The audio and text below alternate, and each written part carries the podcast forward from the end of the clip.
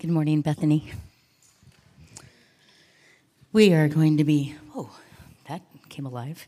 Um, we're going to be in John 11 this morning, verses 17 through 44. So I'll give you a moment to get that.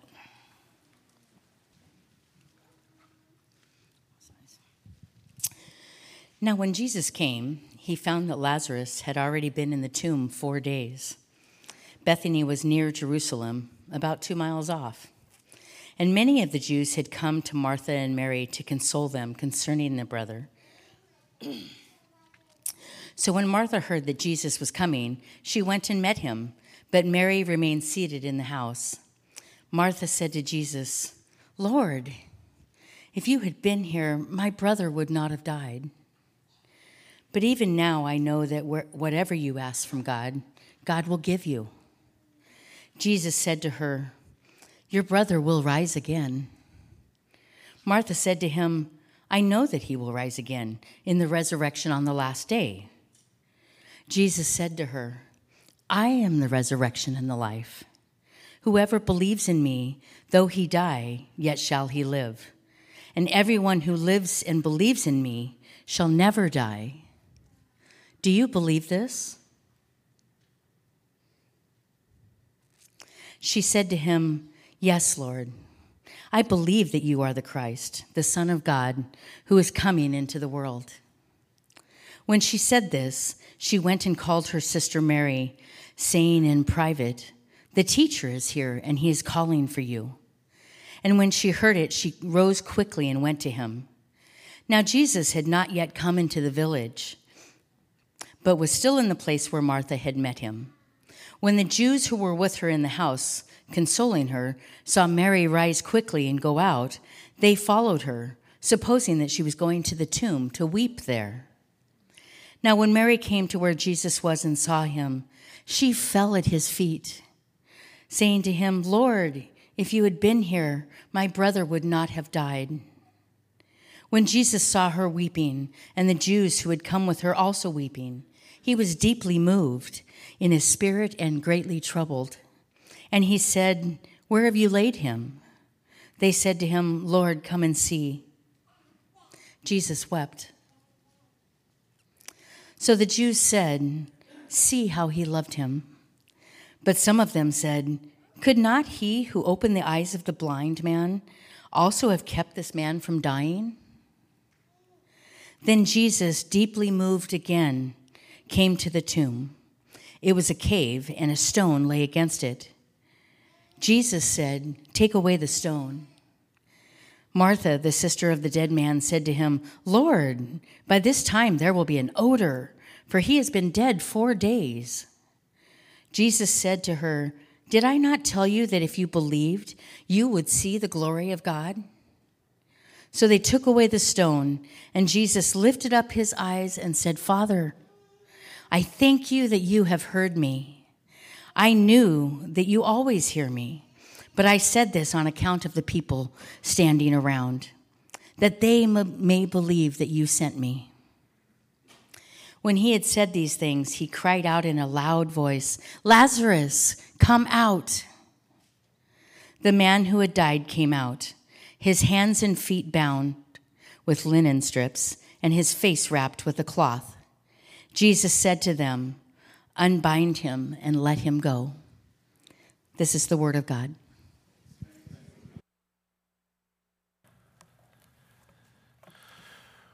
Before we even begin, just a special um, encouragement to some of our youth today. We've got scattered around the sanctuary, and I want to encourage you guys. This is a moment in your life especially those of you who are close to Matthew, that you might look back on someday like kind of a fork in the road. When trials and pain and suffering and unexpected things come into our life, we really have some choices to make. On the one hand, there are lots of questions. There are lots of things that will go unanswered this side of heaven. But there will be a choice for some of you to think, where is God in all of this? And there will be an opportunity for even the enemy to come towards you and seek to use this trial to harden your heart towards God. That is one path of that fork in the road. The other one, I would say, is even harder, but bears more fruit. But it's harder because it takes some kind of humility in your heart. And you know what that humility is? It's to have to sit in a place and say, you know what? I don't have the answer. And I don't think I should know or, or claim that I would know the way life should go. And that there might be a God bigger than me that has plans that I can't know, can't see, that I might not ever understand till I get to heaven. That's the way that's harder because that takes humility in this moment for you, for all of us. But that is the way that will lead you and draw you deeper into Jesus as we talk about his suffering today. That is my prayer that I know David has had for our youth. That is my prayer for all of us because this is one trial of many in life in a sinful, broken world. That's my hope for you today. You have a critical, crucial moment, a fork in the road in your life today. And it's one of many you'll come to. My prayer is that you will choose the path of sitting in the uncomfortable, not having the answer, but trusting Jesus. Let's look at him today. This morning, we switch gears as you heard the passage reading, and we take a step back from our Genesis series. You know, Pastor never is quite sure when to, is the right time to switch things up, call an audible, to change course, and kind of choose a different text to preach. And of course, we're not discrediting Genesis 32, which we'll get to next week. Um, but certain texts of Scripture lend themselves to and are applied more naturally to the ups and downs of life. This morning, I just felt we needed the room to grieve and come to Jesus as the one who grieves with us and in us and uh, in all of life's trials with us. Do you know what's really interesting about the gospel presentations or representations of Jesus? Not once, it's really strange not once are we told about him smiling. Not once are we told that he laughed, although I'm certain he did. I'm certain he did. We're told he was glad in one place. We're told he's full of joy and that he would pass that joy on to his disciples. We're told all of those things. I don't think it doesn't mean that he didn't laugh, didn't, wasn't jovial, didn't smile. But I think it's because the Gospels had an intent purpose. And you know what the one emotional trait the Gospels seem to emphasize most in Jesus Christ? Compassion. Compassion. Why? I think because more than anyone else, he lived, he lived, he, more than anyone, he was acquainted with sorrow and grief, as Isaiah describes him. Someone acquainted with sorrow and grief. He has compassion because he's able to sympathize with us. As the writer of Hebrews says in chapter 4, since then we have a great high priest. Because this, who has passed through the heavens, means come to earth, Jesus, the Son of God, let us hold fast our confession. For we do not have an high priest who's unable to sympathize, have compassion with our weaknesses but one who is in every respect has been tempted as we are, yet he's without sin. So let us then with confidence draw near to the throne of grace, that we may receive mercy and find grace to help in time of need. That's the other fork, youth. Draw near in times of grace. Our temptation is to flee, to run, whether it's in pride or shame or for lack of not wanting to have to deal with the issue in front of us, whatever it is. The Hebrews writer says, draw near to God in those times. Jesus is able to sympathize with you better as your great high priest, better than any fellow sinner sitting next to you right now. Why is that? Because he has suffered much and yet is without sin. Sinners are self focused, sinners are self preserving, sinners are self centered. Jesus is none of those things and has suffered greatly. So, in your trials, in your temptations, in your sufferings, there's no one better to have with you because he's always looking outward in compassion. He's not a sinner. He's always thinking of others because he's got a pure, perfect heart. He's always looking outward in compassion to his children.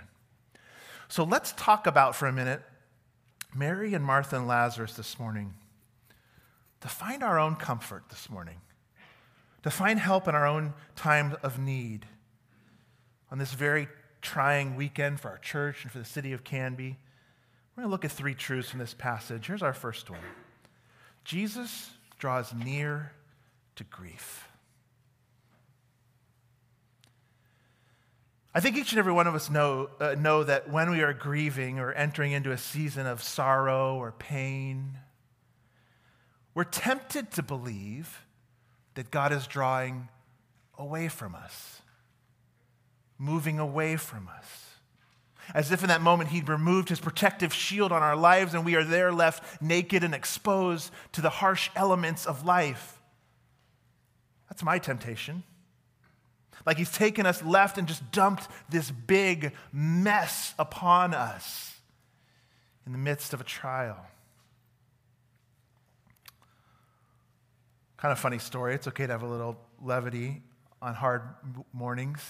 I was driving past Waite Park last week, and I just happened to catch this family that was there in the park with their dog. And the mother was holding the, the leash, and she had two children there with her, teenage children, and the dog had just done his business. You know what I mean? And she had been there and she had sent her teenage son and daughter over to get a doggy bag to clean up the mess. And that's when I drove by. I saw the son, he got to the bag first and grabbed it out of the little stand there they have on the pole, I think, at, at Waite Park. And he grabbed the bag and he did, he quickly handed, and turned to uh, handed it to his sister. As if to say, You deal with the mess. you deal with it. And this is all in the brief moment of driving by. In about 10 seconds, I saw this. So the sister runs over, looks at the bag in her hand, kind of looks at it, and runs over to the mother. What do you think she did? Handed it to her. Like, you deal with the big mess. The mother looked at her daughter, and I kind of caught the glimpse, like last second before I pulled away, absolutely incredulous, as she took the bag to pick up the mess. I think sometimes in our trials of life, that's kind of how we look at them. As if God is kind of just like passing it off to us, passing the mess off to us, handing us a doggy bag, right? You deal with the mess. Maybe even sometimes we feel like we made the mess. Maybe we did make the mess. Like that's the time when he's the furthest from us and we're facing our biggest suffering, our biggest mess. You deal with it. You deal with it. You take the bag. I'm not doing it. That's not the case. That is just not the case. Jesus draws near. Do you see it in the story? That's actually up in verse 3, up higher than we had Pam even read to us. The sisters send a message to Jesus Lord, he whom you love is ill. Wow, they trusted him. They wanted him there. They sent a message out. And Jesus responds. Look at verse 4 with me of chapter 3. When Jesus heard it, he said, This illness does not lead to death. It is for the glory of God, so the Son of God may be glorified through it. And then did you catch in verse 5 and 6? Did you see that there? Look how strange this is. So when he heard he was ill, what did he do? He stayed longer. Take a look at verses 5 and 6. Now Jesus loved Martha and her sister and Lazarus. So when he heard that Lazarus was ill, he stayed two days longer in the place where he was. That doesn't sound like love, does it? That doesn't sound like God is, is loving in that moment or Jesus is loving in that moment. The one you love is ill, and the writer puts here, he loved him, and so he stayed two days longer. He stayed longer because he loved him when he knew his friend was sick and ill and was about to die? Doesn't make sense. Sounds actually like neglect, doesn't it? Like he is staying away, like Jesus is fleeing from suffering, like he is further away from Lazarus now than ever in his life. It sounds like Jesus is passing on the doggy bag there. But then look down to verse 14 and 15. Then Jesus told them plainly Lazarus has died. And for your sake, I'm glad that I was not there, so that you may believe. But let us go to him. What is happening here? Jesus loves them enough to let them go through suffering. Because he knew that on the other side of that suffering, when he would draw near, and he does draw near in this story, they would witness something absolutely earth shattering on the other side of it. That's why he didn't go right away. They would see death undone, they would see death defeated. They would see the reality of Jesus' words in verses 25 and 26 on the screen behind me. Jesus said to her, I am the resurrection and the life. Whoever believes in me, though he die, yet shall he live. And everyone who lives and believes in me shall never die. Do you believe this? He said to them, to the sisters. You see, Jesus wasn't passing off the mess to them. He's not passing off the mess to you today. He's not passing off the mess of tomorrow that will come to you. He's not doing any of that. He was entering into their mess to show them something they never could have imagined on their own. And that is what he will do with all suffering for the believer. Their suffering had a purpose and he had a plan, but that's the two forks in the road right there. Can we trust when it looks like there couldn't possibly be anything or any good reason for something? Can we trust He has a purpose and a plan? And I believe that if we've got a God big enough and sovereign enough to stop anything that ever happens on this earth, couldn't we also have a God who's big enough that has a plan that I can't figure out? Just because I can't see a reason doesn't mean there can't be one. You might not get it on this side of heaven. Now, on a weekend like this, it's so natural to ask, well, what was the purpose in this? Why did this have to happen? And I want to tell you, it's okay to ask that in any challenge or trial of life. It's okay, and it's actually right to ask that. It's all over the scripture and the Psalms and, and Lamentations, it's all over the place. But even though we don't have an answer, it can't be because Jesus has left us alone. It can't be because he's passed the doggy bag, to, uh, bag off to and said, deal with it, because he draws near to suffering. It can't be because he doesn't love us. It can't be because it has no purpose at all. I don't know why, but I know it can't be those things, which are the places we're tempted to go, isn't it? Oh, he's far from us in suffering. He's not here. There's no way he, how could he be near this? And it can't be because he has no purpose. He who believes in me, though he die, yet he shall live. There's a big purpose, isn't it? The current pain and grief will make the absent, absence of it someday that much sweeter. Well, not just the absence of it. I love what C.S. Lewis says when he talks about this, this suffering. He says, Some mortals say of some temporal suffering, that's, that's what we go through in the here and now, the temporal, the physical. No future bliss could make up for it. Not knowing that heaven once attained will work backwards and turn even that agony into a glory. He loves Mary and Martha and Lazarus. And so, what happens in the story? He begins the journey and we know he loves them because he's going back to Judea. You know what just happened there?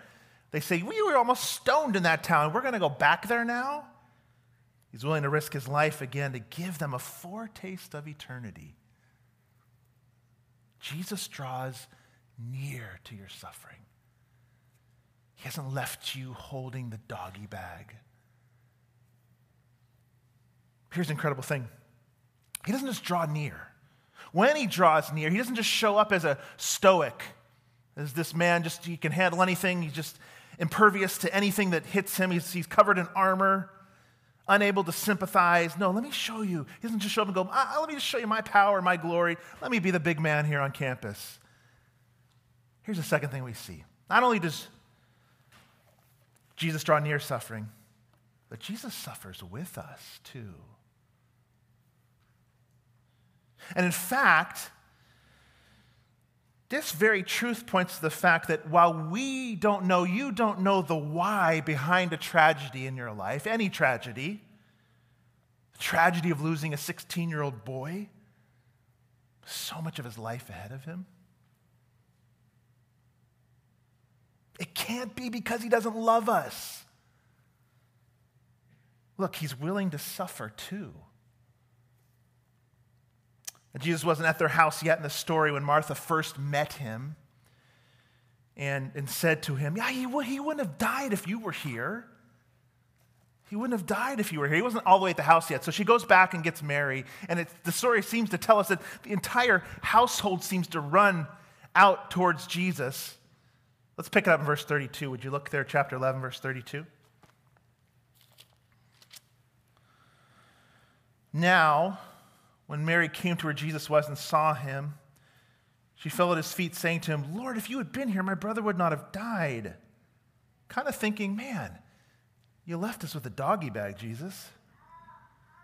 When Jesus saw her weeping and the Jews who had come with her also weeping, he was deeply moved in his spirit and greatly troubled. And he said, Where have you laid him? They said to him, Lord, come and see. Jesus wept. So the Jews said, Oh, see how he loved him. But some of them said, Could he not, who opened the eyes of the blind man, also kept this man from dying? 38. Then Jesus was deeply moved again and came to the tomb. It was a cave, and the stone lay against it. He's deeply moved, the Bible says, in his spirit, not once. Did you see that there? But twice. Once, when he sees them run towards him and, and Mary just falls down at his feet in grief, he's deeply moved. And a second time, when he goes to Lazarus' tomb and sees the, the, the temporary victory of death, and the death's temporary sting there. This deep distress that the Bible describes had an underlying meaning of, of deep feeling, strong, kind of gut felt almost visceral emotion, a profound sorrow at both the mourner's plight and the victim of death.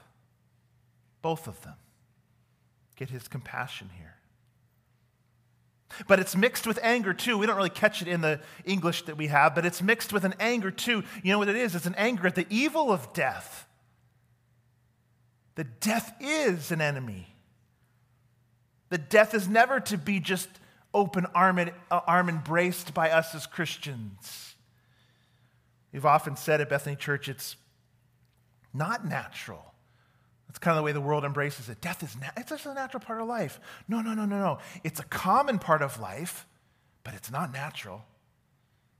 It was never supposed to be that way.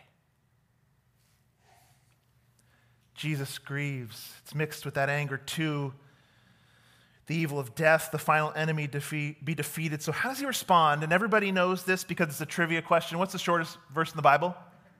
What is it? Yes, there you go. You got some scripture memorized for today. Don't forget it. And I mean that. Don't forget it.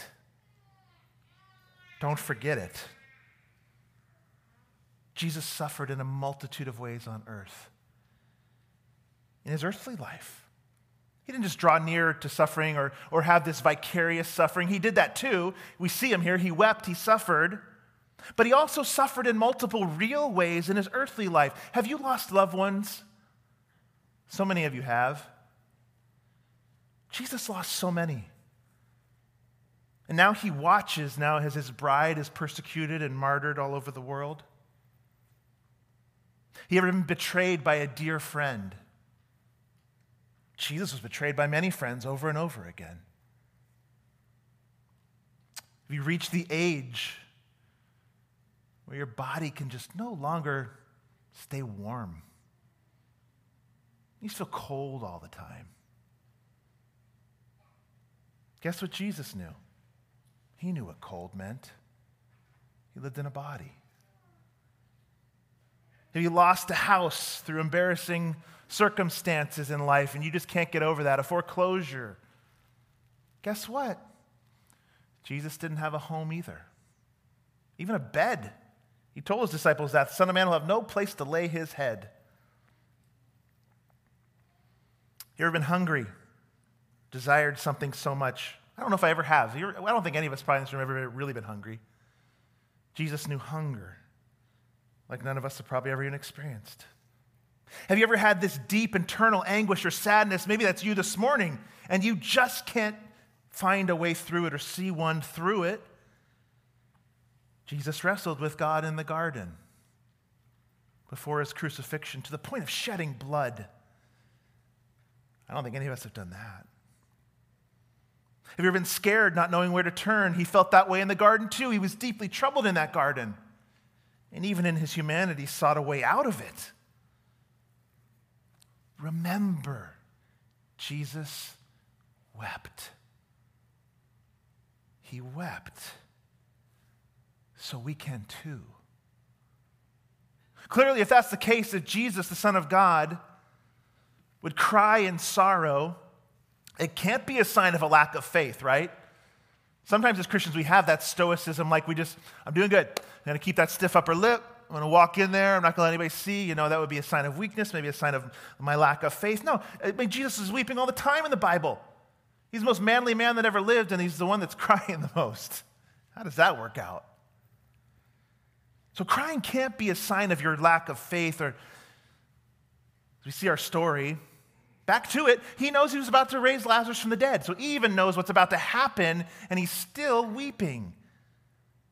He enters into their sorrow and he weeps with them, for them. This means that heartfelt faith, real faith, gives permission to weep in all kinds of trials, in all kinds of suffering, in all kinds of, of mourning. There is no reward for toughness in heaven, especially as it relates to pain and sorrow in life. Oh, sure, there's a spiritual type of toughness we all want to have, a resiliency in the face of trials and, and, temptations. But in the face of grief and emotion and, and sorrow and pain and hurt, there's no brownie points in heaven for keeping a stiff upper lip. There just isn't. There's no merit badges for dry eyes. In fact, I think Jesus' faith is what allowed him to weep. He knew what was coming, he knew what should have been. He knew about the glorious resurrection, and because of that, he saw clearer the reality of a broken world, the reality of brokenness. It wasn't just natural that Lazarus would die. It's not just natural that Matthew would die. It's unnatural. It wasn't supposed to be that way. And so weeping and mourning is right. I think Jesus, because he knew reality, he could grieve. It's okay to grieve. We have to hear that as Christians. Uh, I, am always shocked how quickly at memorial services and funerals I do that, not that we want to be morbidly grieving, but how quickly Christians are to fall back and say, yeah, but he's in a better place. Absolutely true. And we should rest in that. First Thessalonians says, we don't grieve as those who have no hope. But it's okay. Death is an enemy. It's okay. Jesus wept. Lament. We need to learn as Christians how to lament better. For ourselves and for those we're asked to walk by in grief.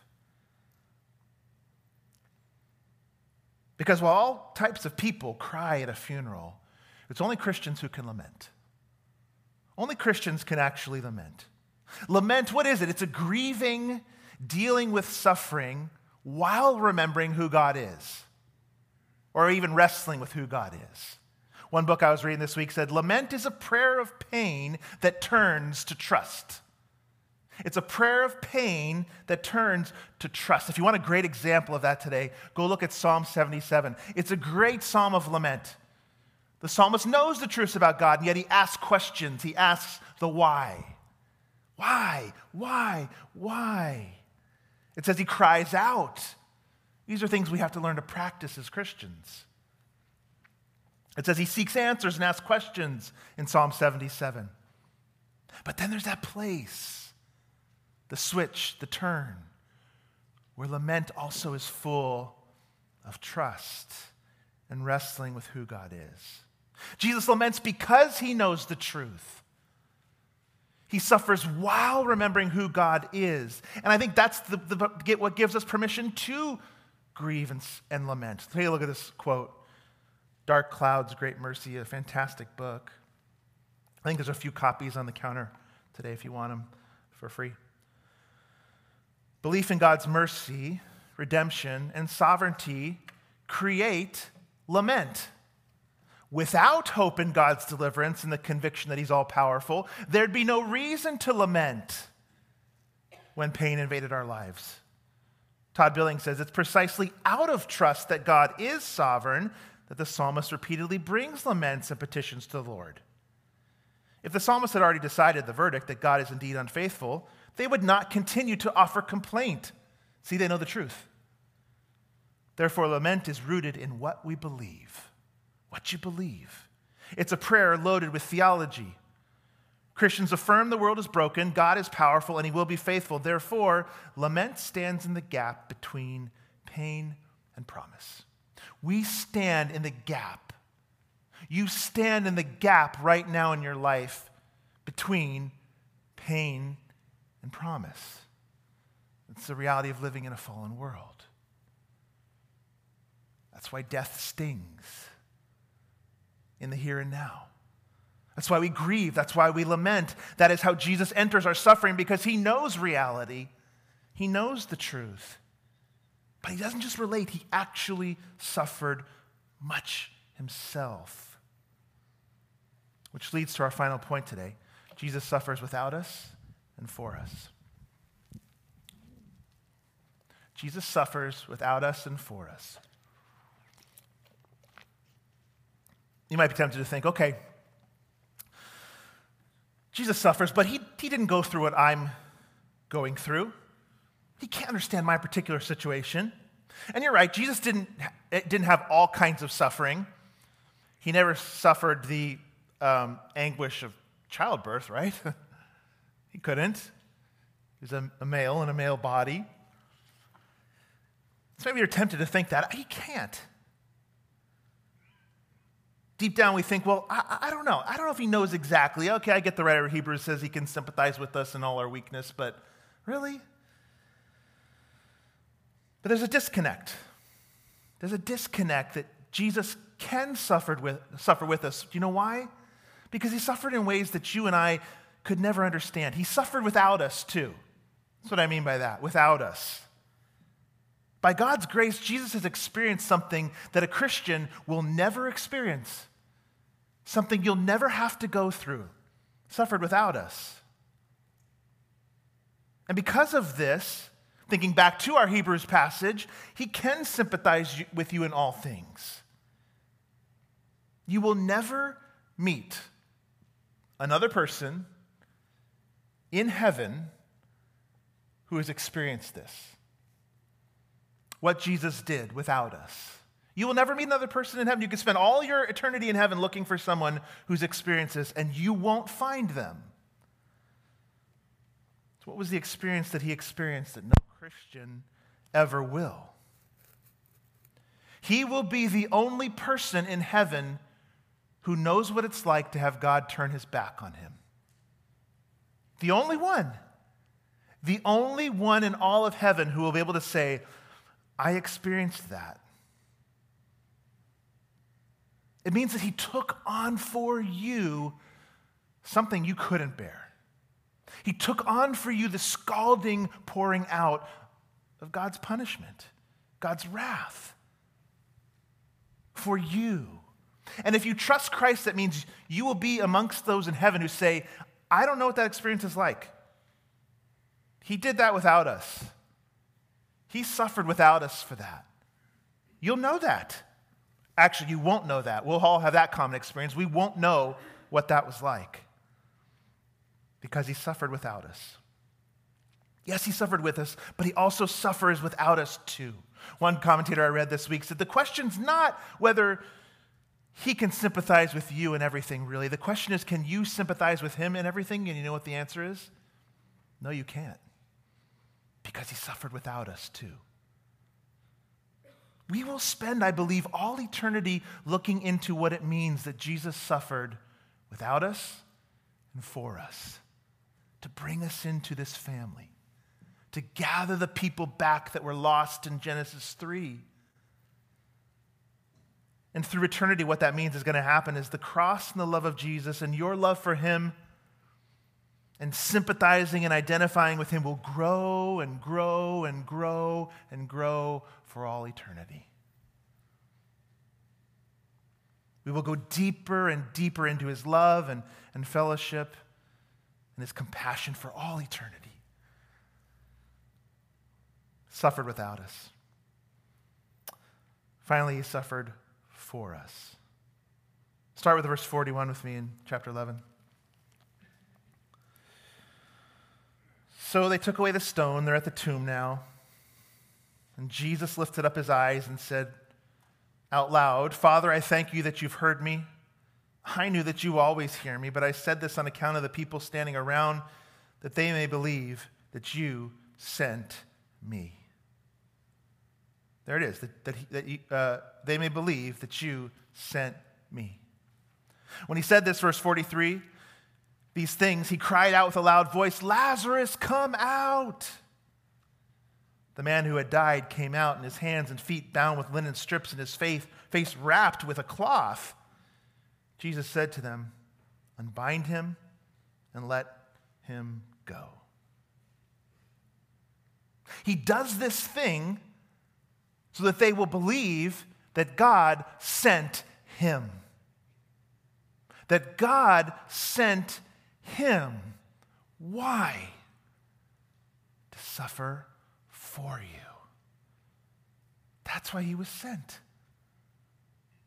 He didn't just raise Lazarus so that people would see his power. It wasn't less than that, but it was to point to the path of death and resurrection that we Christians all will take. Every one of us. Because Jesus came to walk it first. I'm doing this so they will believe that you sent me. He didn't just come to meet this family and give them what they wanted in the temporal. He did that. He gave them the resurrection of Lazarus here.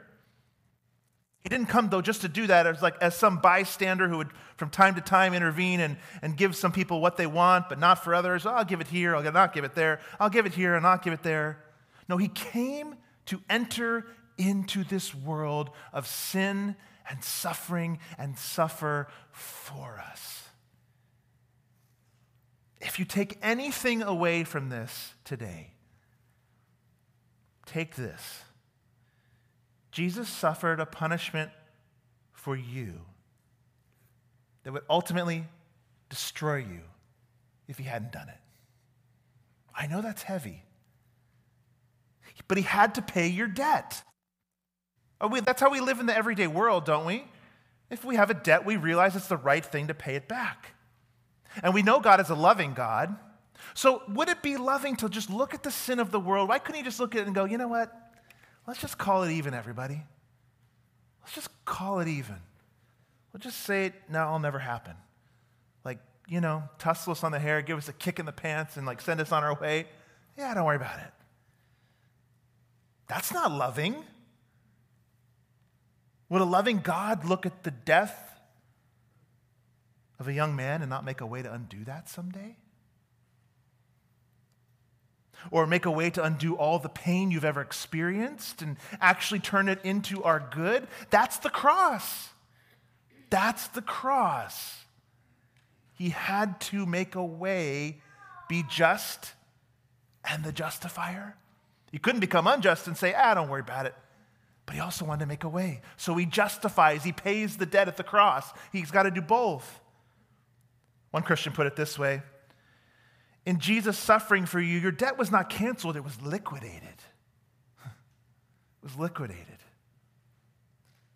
So when you're standing now, whenever that day will be in the greatest suffering of your life, whatever that may be, and whenever that will come, Jesus is there with you. And that suffering, as hard as it is to believe, will someday be seen as nothing compared to what Jesus saved you from. And there'll be a day when all of those who trust Jesus, Matthew included, will hear him cry out in a loud voice, Come out. Come out. It's time to come out. Time to play, right? time to get out. Jesus said to her, I am the resurrection and the life. Whoever believes in me, though he die, yet he shall live. And everyone who lives and believes in me shall never die. Do you believe this? Do you, you, and you, and you? Do our youth, do you believe this? Our youth, do you believe this? I'm pointing the question at you. I know, I'm pointing looking right at you. But it matters. It matters that much. Do you believe this? You can. The power of His Spirit and trusting and turning to Him in repentance and faith, you can. And I know some of you do. Same for our adults. Do you believe this? We stand in the gap right now, don't we? Between pain and promise right now. But I hope you heard today Jesus hasn't left you with the doggy bag, with the mess. He draws near to suffering. He suffers with us, and He suffered without us and for us. So someday all of our suffering will be undone. Pray with me, please. Jesus, be near to us today. Be near to the Doer family today and our community and our kids here in the service. Be near at Canby High School this week. Be near at uh, Country Christian, I think it is where Matthew went. Be near in all of our lives, Lord. The reality of your living life as our great high priest in your body that you still have was that you knew true suffering. So let us know that you do draw near, you do suffer with, and without, and for us. It's in Christ's name, amen.